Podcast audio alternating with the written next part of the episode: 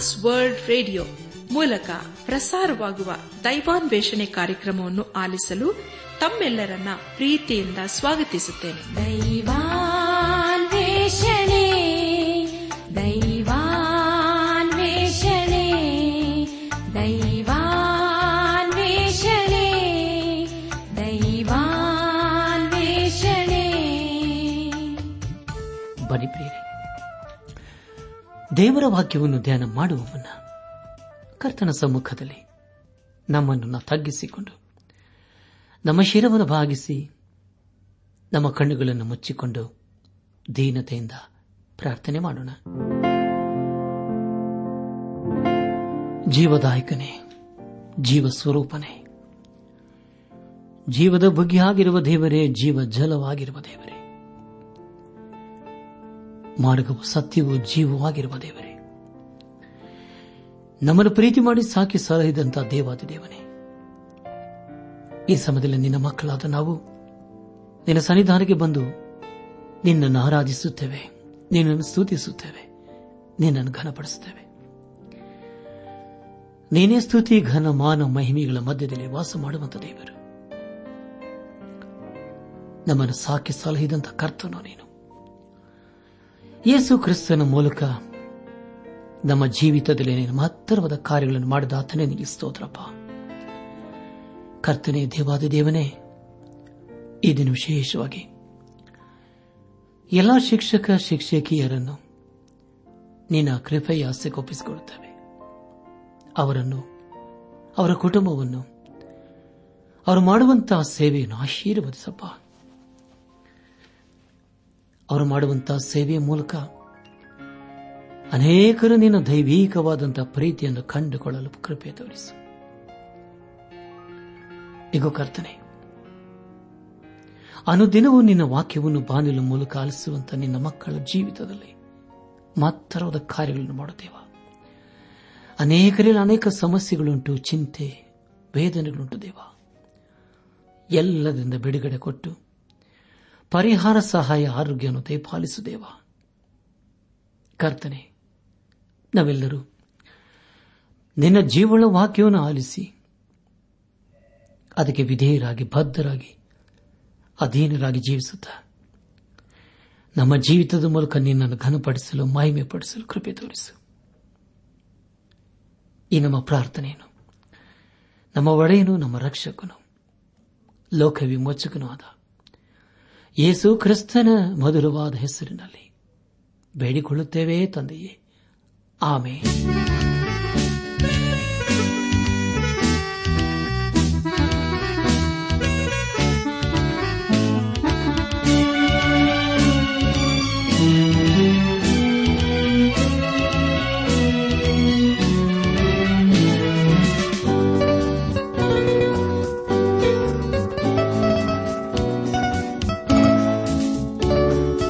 ನನಗಾಗಿ ಯೇಸು ಪರಲೋಕಕ್ಕೆ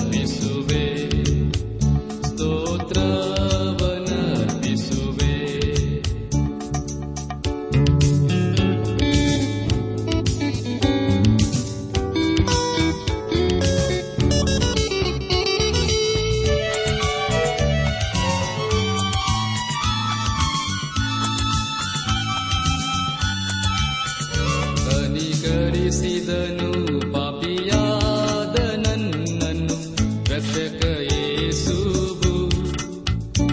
ಅನುಗ್ರಹಿಸಿದನು ನಿತ್ಯ ಜೀವವ ನನಗೆ ಕರುಣಾ ಸಾಗರನು ನನ್ನನ್ನಾದರಿಸಿ ನನ್ನನ್ನು ಧರಿಸಿದನು ನಂಬಿಯ ಯೇಸುವು ನನ್ನನ್ನಾದರಿಸಿ ನನ್ನನ್ನು ಧರಿಸಿದನು ನಂಬಿಯ ಯೇಸುವು ಹಾಲೆಲೂಯಾ ಎಂದು ನಾ ಹಾಡುವೆ ನಿನ್ ಪ್ರೀತಿಯನ್ನು ಸ್ಮರಿಸಿ ಸ್ತೋತ್ರ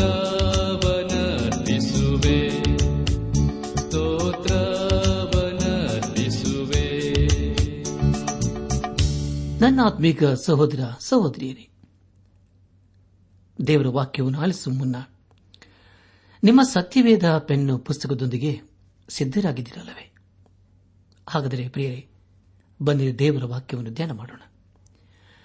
ಕಳೆದ ಕಾರ್ಯಕ್ರಮದಲ್ಲಿ ನಾವು ಅಪೊಸ್ತಲನಾದ ಪೌಲನು ಕೊರಿಂಥ ಸಭೆಗೆ ಬರೆದಂತಹ ಮೊದಲನೇ ಪತ್ರಿಕೆ ಹತ್ತನೇ ಅಧ್ಯಾಯ ಒಂದರಿಂದ ಹದಿಮೂರನೇ ವಚನದವರೆಗೆ ಧ್ಯಾನ ಮಾಡಿಕೊಂಡು ಅದರ ಮೂಲಕ ನಮ್ಮ ನಿಜ ಜೀವಿತಕ್ಕೆ ಬೇಕಾದ ಅನೇಕ ಆತ್ಮಿಕ ಪಾಠಗಳನ್ನು ಕಲಿತುಕೊಂಡು ಅನೇಕ ರೀತಿಯಲ್ಲಿ ಆಶೀರ್ವಿಸಲ್ಪಟ್ಟಿದ್ದೇವೆ.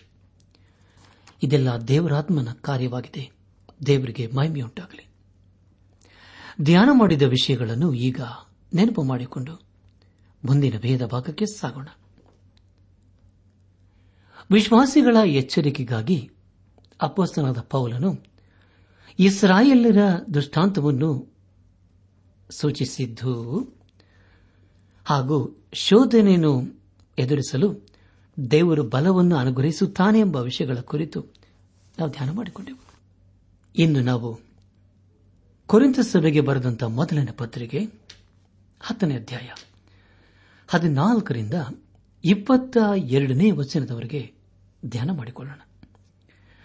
ಪ್ರಿಯ ಬಾನುಲಿ ಬಂಧುಗಳೇ, ಈ ವಚನಗಳಲ್ಲಿ ಬರೆಯಲ್ಪಟ್ಟಿರುವ ಮುಖ್ಯ ವಿಷಯಗಳು ಯೇಸು ಕ್ರಿಸ್ತನ ಸೇವೆಗೂ ಮತ್ತು ದೇವರು ಅಸಹ್ಯ ಪಡುವ ಸಂಗತಿಗೆ ಸಂಸರ್ಗವೇನೂ ಇರಕೂಡದು ಎಂಬ ಬೋಧನೆ ಎಂಬುದಾಗಿ. ನನ್ನಾತ್ಮಿಕ ಸಹೋದರ ಸಹೋದರಿಯರೇ, ದೇವರ ವಾಕ್ಯವನ್ನು ಕೇಳಿಸಿಕೊಳ್ಳಲು ನೀವು ಸಿದ್ದರಾಗಿದ್ದೀರಲ್ಲವೇ? ಹಾಗಾದರೆ ಪ್ರಿಯರೇ, ಬನ್ನಿರಿ ಪ್ರಾರ್ಥನಾಪೂರ್ವಕವಾಗಿ ದೇವರ ವಾಕ್ಯವನ್ನು ಧ್ಯಾನ ಮಾಡೋಣ.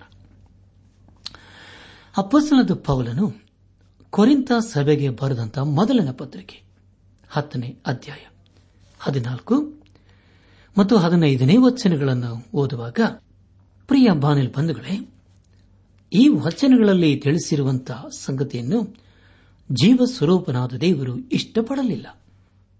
ಅದರ ಕುರಿತು ಅಪೊಸ್ತಲನಾದ ಪೌಲನು ಇಲ್ಲಿ ಖಂಡಿಸಿ ಯೇಸು ಕ್ರಿಸ್ತನ ರಕ್ತದಲ್ಲಿ ಪಾಲುಗಾರರಾಗಲು ಕೊರಿಂಥ ಸಭೆಯವರನ್ನು ಬೇಡಿಕೊಳ್ಳುತ್ತಾ ಇದ್ದಾನೆ.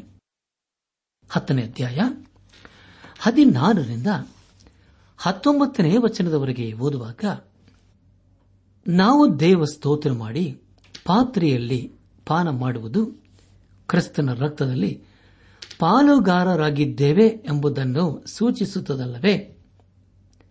ನಾವು ರೊಟ್ಟಿಯನ್ನು ಮುರಿದು ತಿನ್ನುವುದು ಕ್ರಿಸ್ತನ ದೇಹದಲ್ಲಿ ಪಾಲುಗಾರರಾಗಿದ್ದೇವೆಂಬುದನ್ನು ಸೂಚಿಸುತ್ತದಲ್ಲವೇ? ರೊಟ್ಟಿಯು ಒಂದೇ ಆಗಿರುವುದರಿಂದ ಅನೇಕರಾಗಿರುವ ನಾವು ಒಂದೇ ದೇಹದಂತಿದ್ದೇವೆ, ಯಾಕಂದರೆ ನಾವೆಲ್ಲರೂ ಆ ಒಂದೇ ರೊಟ್ಟಿಯಲ್ಲಿ ಪಾಲು ತಕ್ಕೊಂಡು ತಿನ್ನುತ್ತೇವೆ. ವಂಶಕ್ರಮದಿಂದ ಇಸ್ರಾಯೇಲರಾಗಿರುವವರನ್ನು ಯೋಚಿಸಿರಿ. ಯಜ್ಞ ಮಾಡಿದ್ದನ್ನು ತಿನ್ನುವವರು ಯಜ್ಞ ವೇದಿಯೊಳಗೆ ಭಾಗಿಗಳಾಗಿದ್ದಾರಲ್ಲವೇ? ಹೀಗೆ ಹೇಳುವುದರಿಂದ ಏನು ಹೇಳಿದ ಹಾಗಾಯಿತು ಎಂಬುದಾಗಿ. ನನ್ನಾತ್ಮಿಕ ಸಹೋದರ ಸಹೋದರಿಯರೇ, ಅಪೊಸ್ತಲನಾದ ಪೌಲನು ಇಲ್ಲಿ ತರ್ಕಬದ್ಧವಾಗಿ ಮಾಂಸವನ್ನು ಅರ್ಪಿಸುವ ವಿಷಯದಲ್ಲಿ ಅದು ಏನೂ ಅಲ್ಲವೆಂದು ಹೇಳಿರುವನು. ಆದರೆ ಯೇಸು ಕ್ರಿಸ್ತನ ದೇಹದಲ್ಲಿಯೂ ಹಾಗೂ ಆತನ ರಕ್ತದಲ್ಲಿಯೂ ಪಾಲು ತೆಗೆದುಕೊಳ್ಳುವ ವಿಷಯದಲ್ಲಿ ಮಾತ್ರ ನಾವು ಆತನ ದೇಹದಲ್ಲಿಯೇ ಹಾಗೂ ಆತನ ರಕ್ತದಲ್ಲಿಯೇ ಪಾಲು ತೆಗೆದುಕೊಳ್ಳುತ್ತೇವೆಂಬುದನ್ನು ಖಚಿತಪಡಿಸಿರುವನು. ಹೌದು ಪ್ರಿಯರೇ, ಯೇಸು ಕ್ರಿಸ್ತನು ತನ್ನ ದೇಹವನ್ನು ಶಿಲುಬೆ ಮೇಲೆ ಅರ್ಪಿಸಿದ್ದು ಅದು ನಮ್ಮ ಪಾಪಗಳಿಗೋಸ್ಕರವೇ ಎಂಬುದಾಗಿಯೂ, ಹಾಗೂ ತನ್ನ ಪರಿಶುದ್ಧ ರಕ್ತವನ್ನು ಸುರಿಸಿದ್ದು ನಮ್ಮ ಪಾಪಗಳ ನಿವಾರಣಾರ್ಥವಾಗಿ ಎಂಬುದನ್ನು ಯೋಹಾನ ಬರೆದ ಸುವಾರ್ತೆ ಆರನೇ ಅಧ್ಯಾಯ ಐವತ್ತ ಎರಡನೇ ವಚನದಿಂದ ಐವತ್ತ ಎಂಟನೇ ವಚನದವರೆಗೆ ಓದುತ್ತೇವೆ. ಪ್ರಿಯರೇ, ಈ ವಚನಗಳನ್ನು ಓದಿಕೊಳ್ಳೋಣ. ಆಗ ಯೆಹೂದ್ಯರು, ಇವನು ನನ್ನ ಮಾಂಸವನ್ನು ನಮಗೆ ಹೇಗೆ ತಿನ್ನುವುದಕ್ಕೆ ಕೊಟ್ಟಾನು ಎಂದು ತಮ್ಮ ತಮ್ಮೊಳಗೆ ವಾಗ್ವಾದ ಮಾಡುತ್ತಿರಲು ಏಸುವರೆಗೆ, ನಿಮಗೆ ನಿಜ ನಿಜವಾಗಿ ಹೇಳುತ್ತೇನೆ, ನೀವು ಮನುಷ್ಯಕುಮಾರನ ಮಾಂಸವನ್ನು ತಿನ್ನದೆ ಅವನ ರಕ್ತವನ್ನು ಕುಡಿಯದೆ ಹೋದರೆ ನಿಮ್ಮೊಳಗೆ ಜೀವವಿಲ್ಲ. ನನ್ನ ಮಾಂಸವನ್ನು ತಿಂದು ನನ್ನ ರಕ್ತವನ್ನು ಕುಡಿಯುವವನು ನಿತ್ಯ ಜೀವವನ್ನು ಹೊಂದಿದ್ದಾನೆ, ಮತ್ತು ನಾನು ಅವನನ್ನು ಕಡೇ ದಿನದಲ್ಲಿ ಎಬ್ಬಿಸುವೆನು. ಯಾಕೆಂದರೆ ನನ್ನ ಮಾಂಸವೇ ನಿಜವಾದ ಆಹಾರ, ನನ್ನ ರಕ್ತವೇ ನಿಜವಾದ ಪಾನ. ನನ್ನ ಮಾಂಸವನ್ನು ತಿಂದು ನನ್ನ ರಕ್ತವನ್ನು ಕುಡಿಯುವವನು ನನ್ನಲ್ಲಿ ಇರುತ್ತಾನೆ, ನಾನು ಅವನಲ್ಲಿ ಇರುತ್ತೇನೆ. ಜೀವ ಸ್ವರೂಪನಾದ ತಂದೆಯು ನನ್ನನ್ನು ಕಳಿಸಿಕೊಟ್ಟಿರಲಾಗಿ ನಾನು ತಂದೆಯಿಂದ ಜೀವಿಸುತ್ತೇನೆ. ಅದರಂತೆ ನನ್ನನ್ನು ತಿನ್ನುವವನೇ ನನ್ನಿಂದ ಜೀವಿಸುವನು. ಪರಲೋಕದಿಂದ ಇಳಿದು ಬಂದ ರೊಟ್ಟಿ ಇದೇ. ನಿಮ್ಮ ಹಿರಿಯರು ಮನ್ನ ತಿಂದರು ಸತ್ತರು. ಇದು ಹಾಗಲ್ಲ, ಈ ರೊಟ್ಟಿಯನ್ನು ತಿನ್ನುವವನು ಸದಾಕಾಲ ಜೀವಿಸುವನೆಂದು ಹೇಳಿದನು ಎಂಬುದಾಗಿ. ಪ್ರಿಯ ಬಾಂಧವರೇ, ಯೇಸು ಕ್ರಿಸ್ತನು ತನ್ನ ದೇಹದ ಮಾಂಸವನ್ನು ತಿನ್ನುವ ವಿಷಯದಲ್ಲಿ ಅದನ್ನು ಅಕ್ಷರಶಃವಾಗಿ ತಿನ್ನಲು, ಇಲ್ಲವೇ ತನ್ನ ರಕ್ತವನ್ನು ಕುಡಿಯುವ ವಿಷಯದಲ್ಲಿ ಅದನ್ನು ಅಕ್ಷರಃ ಕುಡಿಯಲು ಹೇಳಿರುವುದಿಲ್ಲ. ಬದಲಾಗಿ ತನ್ನ ದೇಹವು ಶಿಲುಬೆ ಮೇಲೆ ನಮ್ಮ ಶಿಕ್ಷೆಯನ್ನು ಅನುಭವಿಸಲು ಅರ್ಪಿಸಲ್ಪಟ್ಟಿರುವುದೆಂದು ಒಪ್ಪಿಕೊಂಡು ನಂಬಬೇಕೆಂಬುದಾಗಿಯೂ, ಹಾಗೂ ತನ್ನ ರಕ್ತವು ನಮ್ಮ ಪಾಪಗಳ ನಿವಾರಣೆಗಾಗಿ ಕ್ಷಮೆಗಾಗಿ ಸುರಿಸಲ್ಪಟ್ಟಿರಿದೆ ಎಂಬುದನ್ನು ಒಪ್ಪಿಕೊಂಡು ನಂಬಬೇಕೆಂಬುದಾಗಿಯೂ ಅರ್ಥವಾಗುತ್ತದೆ. ಹೌದು ಪ್ರಿಯರೇ, ನಮ್ಮ ಪಾಪಗಳನ್ನು ಒಪ್ಪಿಕೊಂಡು ಅರಿಕೆ ಮಾಡಿದರೆ ಯೇಸು ಕ್ರಿಸ್ತನು ನಂಬಿಗಸ್ತನು ನೀತಿವಂತನು ಆಗಿರುವುದರಿಂದ ನಮ್ಮ ಪಾಪಗಳನ್ನು ಕ್ಷಮಿಸಿಬಿಟ್ಟು ಸಕಲ ಅನೀತಿಯನ್ನು ಪರಿಹರಿಸಿ ನಮ್ಮನ್ನು ಶುದ್ಧಿ ಮಾಡುವನು ಎಂಬುದಾಗಿ ಯೋಹಾನ ಬರೆದಂತಹ ಮೊದಲಿನ ಪತ್ರಿಕೆ ಒಂದನೇ ಅಧ್ಯಾಯ ಏಳನೇ ವಚನದಲ್ಲಿ ಓದುತ್ತೇವೆ. ಪ್ರಿಯ ಬಾನಿಲಿ ಬಂಧುಗಳೇ, ಯೇಸು ಕ್ರಿಸ್ತನು ತಿಳಿಸಿದ ಪ್ರಕಾರ ನಾವು ನಮ್ಮ ಪಾಪ ಮತ್ತು ಅಪರಾಧಗಳಿಂದ ಬಿಡುಗಡೆ ಹೊಂದಿ ಶುದ್ಧರಾಗುವುದಷ್ಟೇ ಅಲ್ಲ, ಸ್ವತಃ ಯೇಸು ಕ್ರಿಸ್ತನು ಯೋಹಾನನು ಬರೆದ ಸುವಾರ್ತೆಯ ಐದನೇ ಅಧ್ಯಾಯ ಇಪ್ಪತ್ನಾಲ್ಕನೇ ವಚನದಲ್ಲಿ ತಿಳಿಸಿರುವ ಪ್ರಕಾರ ನಾವು ನಿತ್ಯ ಜೀವವನ್ನು ಹೊಂದುತ್ತೇವೆ, ಹಾಗೂ ತೀರ್ಪಿಗೆ ಗುರಿಯಾಗದೆ ಮರಣದಿಂದ ಪಾರಾಗಿ ಜೀವಕ್ಕೆ ಸೇರುತ್ತೇವೆ ಎಂಬುದಾಗಿ. ಪ್ರಿಯರೇ, ಇದು ಎಂಥ ಅದ್ಭುತವಾದಂಥ ಅನುಭವವಲ್ಲವೇ? ದೇವರ ವಾಕ್ಯವು ಈ ಪ್ರಕಾರದ ಎಲ್ಲ ಪ್ರಸ್ತುತ ಆಶೀರ್ವಾದಗಳನ್ನು ನಮಗೆ ಕೊಡುತ್ತದೆ. ಆದ ಕಾರಣ ಅಪೊಸ್ತಲನಾದ ಪೌಲನು ಕೊರಿಂಥ ಸಭೆಗೆ ಬರೆದ ಮೊದಲನೇ ಪತ್ರಿಕೆ ಹತ್ತನೇ ಅಧ್ಯಾಯದಲ್ಲಿ ತಿಳಿಸಿರುವ ಪವಿತ್ರ ಸಂಸ್ಕಾರದ ಎಲ್ಲಾ ಮಾತುಗಳು ಅವು ನಮ್ಮ ಆತ್ಮೀಕ ಅಭಿವೃದ್ಧಿಗೆ ಎಂಬುದನ್ನು ಯಾವತ್ತೂ ನಾವು ಮರೆಯದೇ ಇರೋಣ. ನಮ್ಮ ಧ್ಯಾನವನ್ನು ಮುಂದುವರೆಸಿ ಕೊರಿಂಥ ಸಭೆಗೆ ಬರೆದಂಥ ಮೊದಲಿನ ಪತ್ರಿಕೆ ಹತ್ತನೇ ಅಧ್ಯಾಯ ಇಪ್ಪತ್ತನೇ ವಚನವನ್ನು ಓದುವಾಗ, ಆದರೆ ಬೇರೆ ಜನರು ತಾವು ಅರ್ಪಿಸುವ ಬಲಿಗಳನ್ನು ದೇವರಿಗಲ್ಲ ದೆವ್ವಗಳಿಗೆ ಅರ್ಪಿಸುತ್ತಾರೆಂದು ನನ್ನ ಅಭಿಪ್ರಾಯವು. ನೀವು ದೆವ್ವಗಳೊಡನೆ ಭಾಗಿಗಳಾಗಿರಬೇಕೆಂಬುದು ನನ್ನ ಇಷ್ಟವಲ್ಲ ಎಂಬುದಾಗಿ. ಪ್ರಿಯ ಬಾಧಲು ಬಂಧುಗಳೇ, ಅಪೊಸ್ತಲನಾದ ಪೌಲನು ಈ ವಚನದಲ್ಲಿ ಒಬ್ಬ ವಿಶ್ವಾಸಿಯ ಸ್ವಾತಂತ್ರ್ಯದ ಬಗ್ಗೆ ಮಾತಾಡುತ್ತಾ ಯೇಸು ಕ್ರಿಸ್ತನ ಹಿಂಬಾಲಕರು ಯಾವ ಕಾಲಕ್ಕೂ ಯೇಸು ಕ್ರಿಸ್ತನನ್ನು ಹೊರತುಪಡಿಸಿ ಅಥವಾ ಜೀವ ಸ್ವರೂಪನಾದ ದೇವರನ್ನು ಹೊರತುಪಡಿಸಿ ಬೇರೆ ಯಾವುದಕ್ಕೂ ಆರಾಧಿಸಬಾರದೆಂದು ತಿಳಿಸಿರುವರು. ಹಾಗೇನಾದರೂ ಬೇರೆ ಯಾವುದನ್ನೇ ಆಗಲಿ ಆರಾಧಿಸಿದರೆ ಅಥವಾ ಏನಾದರೂ ಅರ್ಪಿಸಿದರೆ ಅದು ದೇವರಿಗಲ್ಲ, ಬದಲಾಗಿ ದೆವ್ವಗಳಿಗೆ ಅರ್ಪಿಸಲಾಗುತ್ತಿದೆ ಎಂದು ವಿವರಿಸಿರುವನು. ಮುಂದೆ ನಾವು ಹತ್ತನೇ ಅಧ್ಯಾಯ ಇಪ್ಪತ್ತ ಒಂದನೇ ವಚನವನ್ನು ಓದುವಾಗ, ನೀವು ಕರ್ತನ ಪಾತ್ರೆ ಮತ್ತು ದೆವ್ವಗಳ ಪಾತ್ರೆ, ಇವುಗಳೊಳಗೆ ಒಂದರಲ್ಲಿಯೇ ಹೊರತು ಎರಡರಲ್ಲಿಯೂ ಕುಡಿಯಲಾರಿರಿ. ಕರ್ತನ ಪಂಕ್ತಿ ಮತ್ತು ದೆವ್ವಗಳ ಪಂಕ್ತಿ ಇವುಗಳೊಳಗೆ ಒಂದರಲ್ಲಿಯೇ ಹೊರತು ಎರಡರಲ್ಲಿಯೂ ಊಟ ಮಾಡಲಾರಿರಿ ಎಂಬುದಾಗಿ. ಪ್ರಿಯ ಬಾಂಧವ ಬಂಧುಗಳೇ, ಓದಿದ ವಚನವನ್ನು ಆಲಿಸಿದಿರಲ್ಲ ಪ್ರಿಯರೇ, ಈ ವಚನದಲ್ಲಿ ಅಪೊಸ್ತಲನಾದ ಪೌಲನು ತಿಳಿಸಿರುವ ಪ್ರಕಾರ ವಿಶ್ವಾಸಿಗಳಾದ ನಾವು ನಮ್ಮ ಹೃದಯಗಳನ್ನು ಬಹು ಸೂಕ್ಷ್ಮವಾಗಿ ಪರೀಕ್ಷಿಸಿಕೊಳ್ಳುವುದು ಉತ್ತಮವಾಗಿರುವುದು. ಕೊನೆಯದಾಗಿ ಕೊರಿಂಥ ಸಭೆಗೆ ಬರೆದಂತ ಮೊದಲನೇ ಪತ್ರಿಕೆ ಹತ್ತನೇ ಅಧ್ಯಾಯ ಇಪ್ಪತ್ತ ಎರಡನೇ ವಚನವನ್ನು ಓದುವಾಗ, ಕರ್ತನನ್ನು ರೇಗಿಸಬೇಕೆಂದಿದ್ದೀವೋ ಆತನಿಗಿಂತಲೂ ನಾವು ಬಲಿಷ್ಠರೇನೋ ಎಂಬುದಾಗಿ. ಪ್ರಿಯ ಬಾಂಧವ ಬಂಧುಗಳೇ, ಅಪೊಸ್ತಲನಾದ ಪೌಲನು ಪ್ರಾರಂಭದಲ್ಲಿ ತಿಳಿಸಿರುವ ದೇವರಲ್ಲದವುಗಳ ಗೊಡವೆಗೆ ಹೋಗದಿರುವ ವಿಷಯವು ಇಲ್ಲಿ ವ್ಯಕ್ತವಾಗಿರುವುದನ್ನು ಪುನಃ ಕಾಣುತ್ತೇವೆ. ದಯಮಾಡಿ ಈ ವಚನಗಳನ್ನು ಓದಿಕೊಳ್ಳಬೇಕೆಂದು ಪ್ರೀತಿಯಿಂದ ಕೇಳಿಕೊಳ್ಳುತ್ತೇನೆ. ಪ್ರಿಯ ಬಾಂಧವ ಬಂಧುಗಳೇ, ಯೇಸು ಕ್ರಿಸ್ತನ ಪರಿಶುದ್ಧ ರಕ್ತದಲ್ಲಿ ನಮ್ಮ ಪಾಪ ಅಪರಾಧ ದೋಷಗಳನ್ನು ತೊಳೆದುಕೊಂಡು ಶುದ್ಧರಾಗಿ ಜೀವಿಸುತ್ತಾ, ದಿನೇ ದಿನೇ ಪರಿಶುದ್ಧ ಮಾರ್ಗದಲ್ಲಿ ಜೀವಿಸುತ್ತಾ ಆತನ ಆಶೀರ್ವಾದಕ್ಕೆ ಪಾತ್ರರಾಗೋಣ. ಯೇಸು ಕ್ರಿಸ್ತನು ಹೇಳುವಂತ ಮಾಂಸ, ದೇಹ, ರಕ್ತ ಎಂಬುದಾಗಿ ಹೇಳುವಾಗ ಈ ಸಂಗತಿಗಳನ್ನು ನಾವು ಒಂದು ವೇಳೆ ಮನುಷ್ಯ ಜ್ಞಾನದಿಂದ ಅಥವಾ ಲೌಕಿಕವಾದ ಜ್ಞಾನದಿಂದ ಅರ್ಥ ಮಾಡಿಕೊಳ್ಳಲು ಪ್ರಯಾಸ ಪಡುವುದಾದರೆ ಇದೊಂದು ಹುಚ್ಚು ಮಾತಾಗಿರುತ್ತದೆ. ಆದರೆ ಪ್ರಿಯರೇ, ಇದೇ ಮಾತುಗಳನ್ನು ನಾವು ದೇವರಾತ್ಮನ ಸಹಾಯದಿಂದ ಅರ್ಥ ಮಾಡಿಕೊಳ್ಳಲು ಪ್ರಯಾಸ ಪಡುವುದಾದರೆ ಇವು ನಮಗೆ ದೇವರ ಶಕ್ತಿಯಾಗಿದೆ. ಆದುದರಿಂದ ಪ್ರಿಯ ಬಾಂಧವ ಬಂಧುಗಳೇ, ಯೇಸು ಕ್ರಿಸ್ತನ ದೇಹ ಮತ್ತು ರಕ್ತದಲ್ಲಿ ಪಾಲುಗಾರರಾಗಿರುವ ನಾವುಗಳು ಆತನ ರಾಜ್ಯದಲ್ಲಿಯೂ ಪಾಲುಗಾರರಾಗೋಣ. ಅದಕ್ಕೆ ಮುಂಚಿತವಾಗಿ ಯೇಸು ಕ್ರಿಸ್ತನನ್ನು ನಮ್ಮ ಸ್ವಂತ ರಕ್ಷಕನು, ವಿಮೋಚಕನು, ನಾಯಕನೆಂಬುದಾಗಿ ಇಂದೇ ನಮ್ಮ ಹೃದಯದಲ್ಲಿ ಅಂಗೀಕರಿಸಿಕೊಂಡು ಪಾಪದ ಜೀವಿತಕ್ಕೆ ಬೆನ್ನು ಹಾಕಿ ಆತನು ತನ್ನ ಕೃಪೆಯ ಮೂಲಕ ಅನುಗ್ರಹಿಸುವ ದಿವ್ಯಾಶೀರ್ವಾದಗಳನ್ನು ಹೊಂದಿಕೊಂಡು ದೇವರ ಮಕ್ಕಳಾಗಿ ಜೀವಿಸುತ್ತಾ ಆತನ ಆಶೀರ್ವಾದಕ್ಕೆ ಪಾತ್ರರಾಗೋಣ.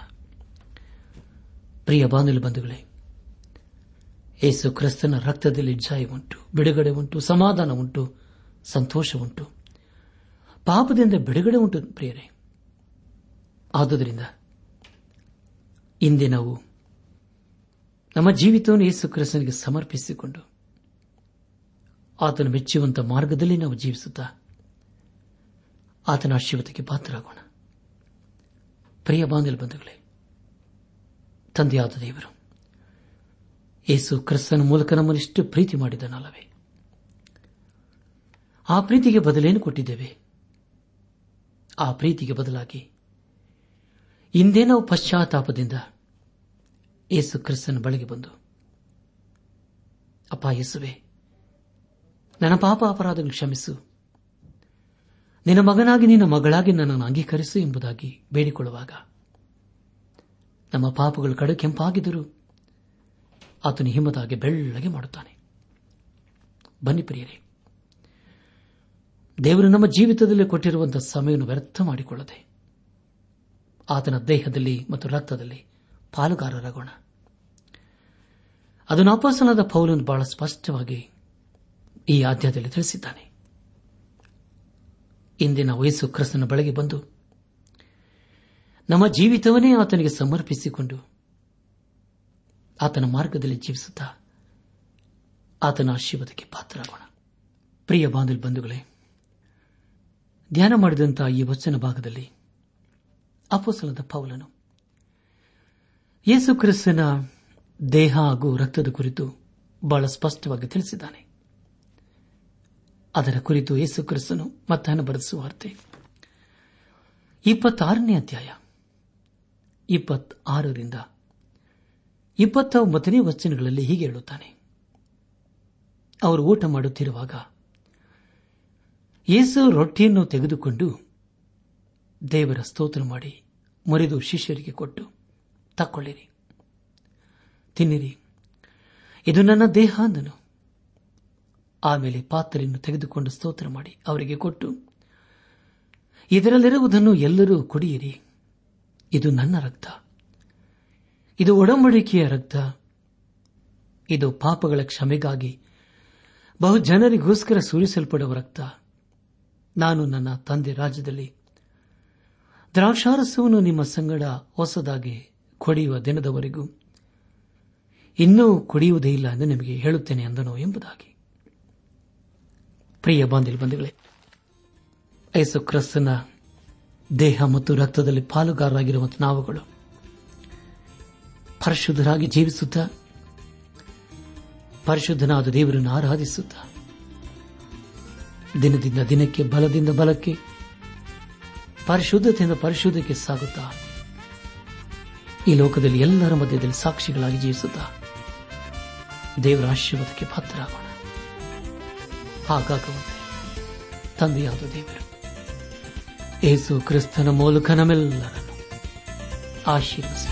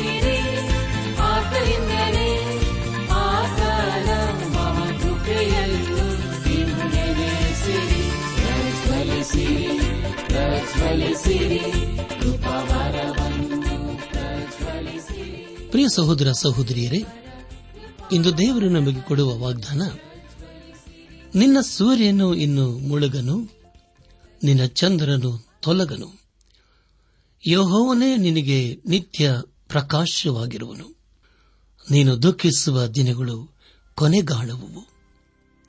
ಏಷಾಯ ಅರವತ್ತು ಇಪ್ಪತ್ತು.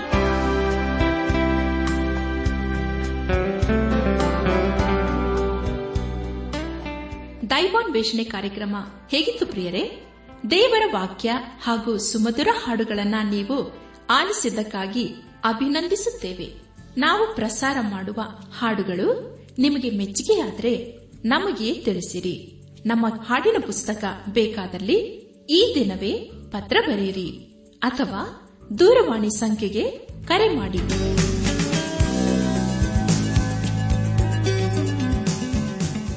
ನಮ್ಮ ವಿಳಾಸ ದೈವಾನ್ವೇಷಣೆ, ಟ್ರಾನ್ಸ್ ವರ್ಲ್ಡ್ ರೇಡಿಯೋ ಇಂಡಿಯಾ, ಟಪಾಲು ಪೆಟ್ಟಿಗೆ ನಾಲ್ಕು ಮೂರು ಎರಡು ಸೊನ್ನೆ, ಬೆಂಗಳೂರು ನಲವತ್ಮೂರು. ದೈವಾನ್ವೇಷಣೆ Trans World radio India, post box four three two zero, Bangalore forty three. ದೂರವಾಣಿ ಸಂಖ್ಯೆ ಒಂಬತ್ತು ಎಂಟು ನಾಲ್ಕು ಐದು ಆರು ಒಂದು ಆರು ನಾಲ್ಕು ಒಂದು ಎರಡು. ನಮ್ಮ ಇಮೇಲ್ ವಿಳಾಸ Kannada TTB at radio eight eight two dot com. ನಮಸ್ಕಾರ ಪ್ರಿಯರೇ.